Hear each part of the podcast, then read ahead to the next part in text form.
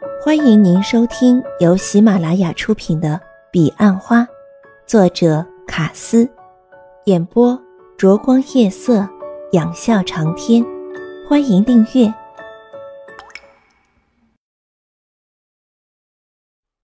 第二十三集。等会儿帮我交给欧阳云云，告诉他我们讨论的结果。钟兰人说完便离开。人群中只有欧阳云云发现他走出办公室，钟兰人和他眸光短暂的交汇，彼此交换着微笑，一个带着惨淡和无奈，另一个则充满神秘。欧阳云云看着他头也不回的离开营业处，不知他为何来了又走，更不解他笑中的含义。他抛开了围在身旁的人群，打算进去问个明白。他和威大哥在门口险些相撞，眼看开会要迟到，威大哥显得行色匆忙。对不起，朱蒂斯正要找你，我要迟到了。哎，哥选的怎么样？有方向了吗？朱蒂斯问。欧阳云云苦笑：“哎，毫无进展。不过最迟明天我们会先讨论出方向。我和威大哥啊。”都因为此事对你感到非常抱歉，因为我们的匮乏而让你去做你不愿意做的事。呃，荣誉是大家的，我也不想拿最后一名，何况躲得过今年也躲不过明年。只是唱歌嘛，又没有要怎么样。哎呀，可是有些人并不这么想。刚才有人进来，狠狠的把我们数落了一顿。钟兰人，呃。他怎么来了又走了？他是啊，特别来拯救你的。朱蒂斯说，然后他说出中南人刚才的决定。欧阳云云从朱蒂斯手中接过纸条，没有打开来看。他慢慢走出房间，然后走出营业处，留下满屋的错愕。不是上洗手间，他下电梯了。霍伯特回报。欧阳云云在楼下咖啡厅门口犹豫了一会儿，走进去，他便立刻可达到他想一个人静一静的目的，但他又怕稍后会有营业处的人进来，他与世隔绝的希望便会落空。后来他选择继续往前走，最重要的原因还是他发现自己没带钱包。走到了欧阳家面馆前，老板看到他。特别伸着头向他打招呼。欧阳云云想进去吃碗汤面，发现自己还是没带钱，于是只好继续走下去。一直走到十字路口，对面就是静心园。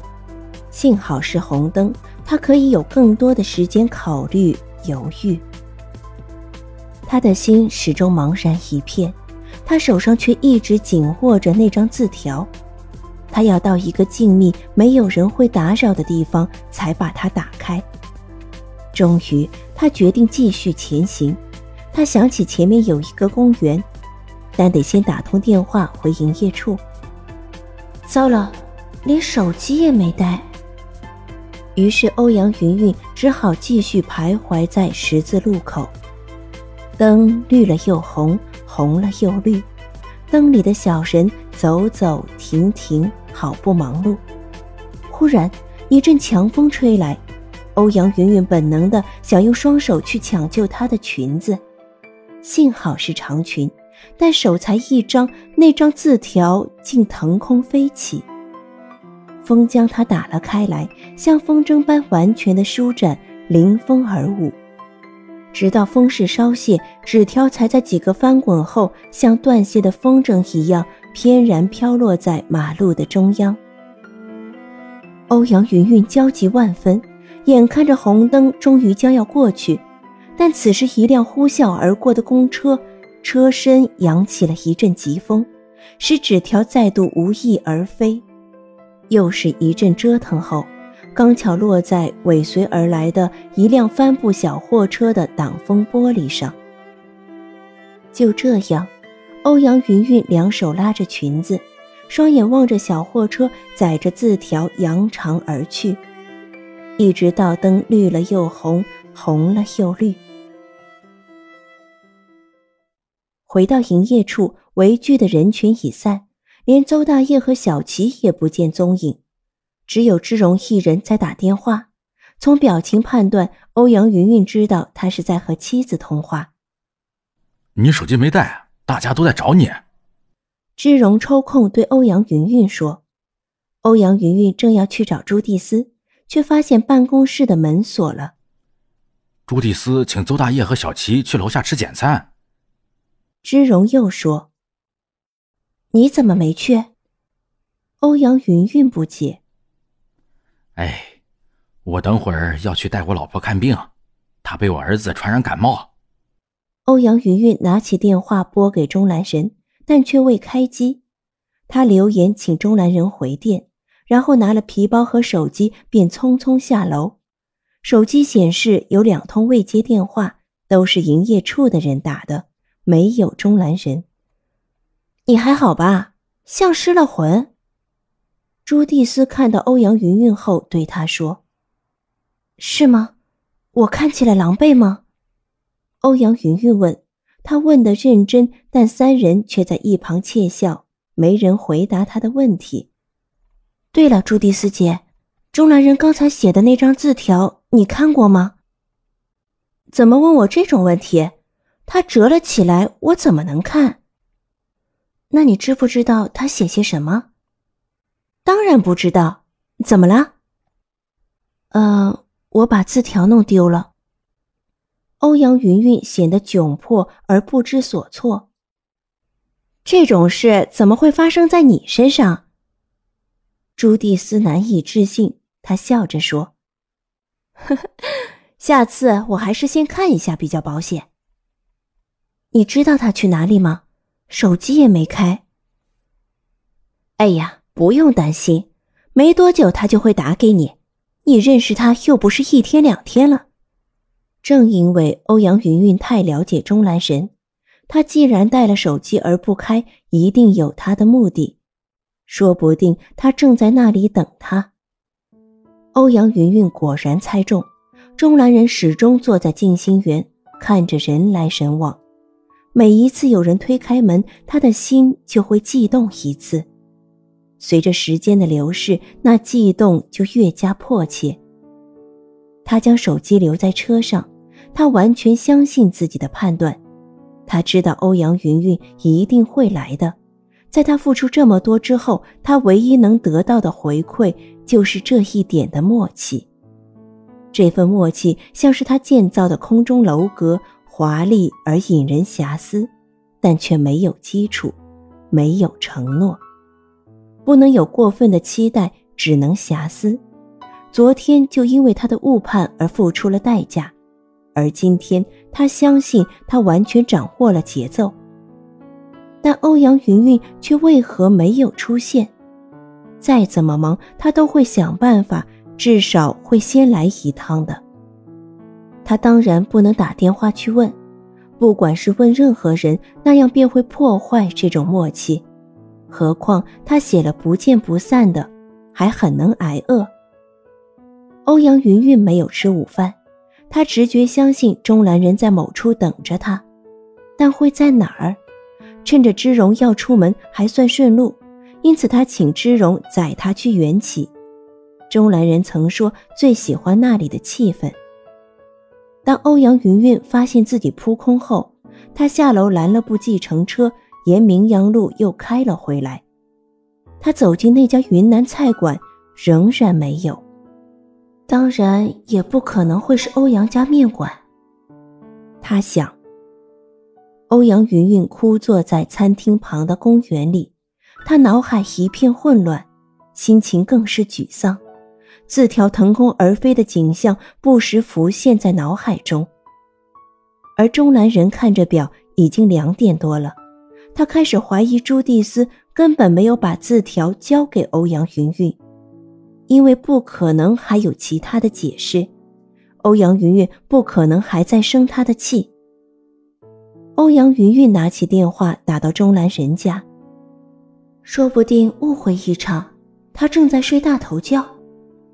明知钟兰人从不睡午觉，欧阳云云还是决定一试，也说不定在家里发呆。电话响了很久，表姨接的，可见钟兰神不在。欧阳云云留话：“嗯，如果他打电话回家或回来时，请他回电给我，说我找他。”现在是两点四十分，我记下来了。听阿姨的声音，显然是午觉睡了一半被她吵醒。欧阳云云决定沿路走回公司，她从不曾这样，在上班时间把自己弄得满身是汗，也不知是在发泄还是在处罚自己。回到营业处，没有钟兰人的音讯，她更确定直觉是正确的。朱蒂斯支开威大哥，关心问：“哎，你和钟兰人怎么了？”“没有啊，只是我把字条弄丢了。”“我帮小琪上了两节课，现在交给周大业，你要不要去接？还有啊，志荣考试没过，才六十七。”欧阳云云讶异说：“啊，怎么会？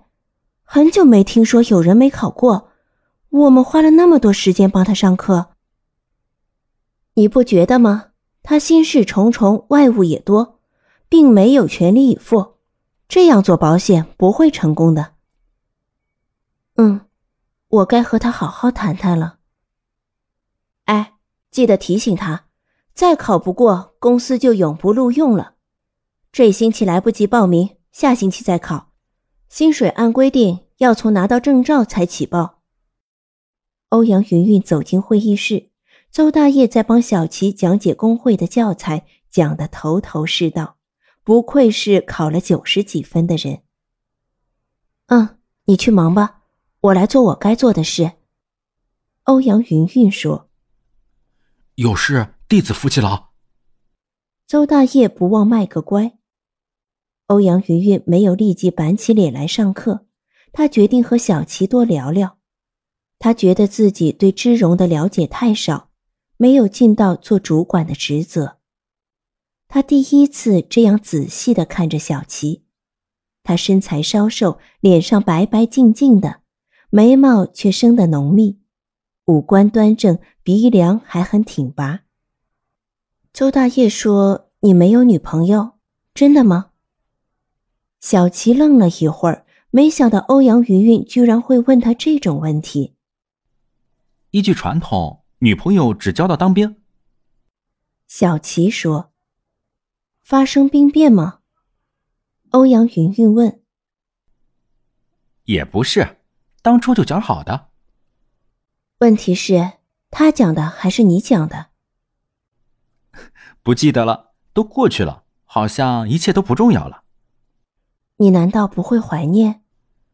就像出国玩，当然会怀念。天哪！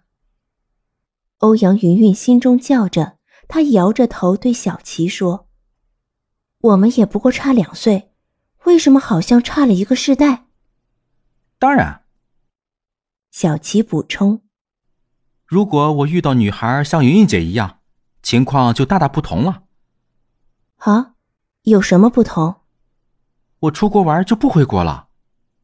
欧阳云云帮小琪上了一堂课。直到四点半，小琪突然和他聊起庆心园。他们说：“云云姐，你每次请人吃饭都去那儿。”静心园。欧阳云云心头一震。哎呀，我居然没想到！他拿起手机便往外走。记得回家好好看书，告诉周大爷不陪你们吃晚饭了。听众朋友。本集已播讲完毕，请订阅专辑，下集更精彩。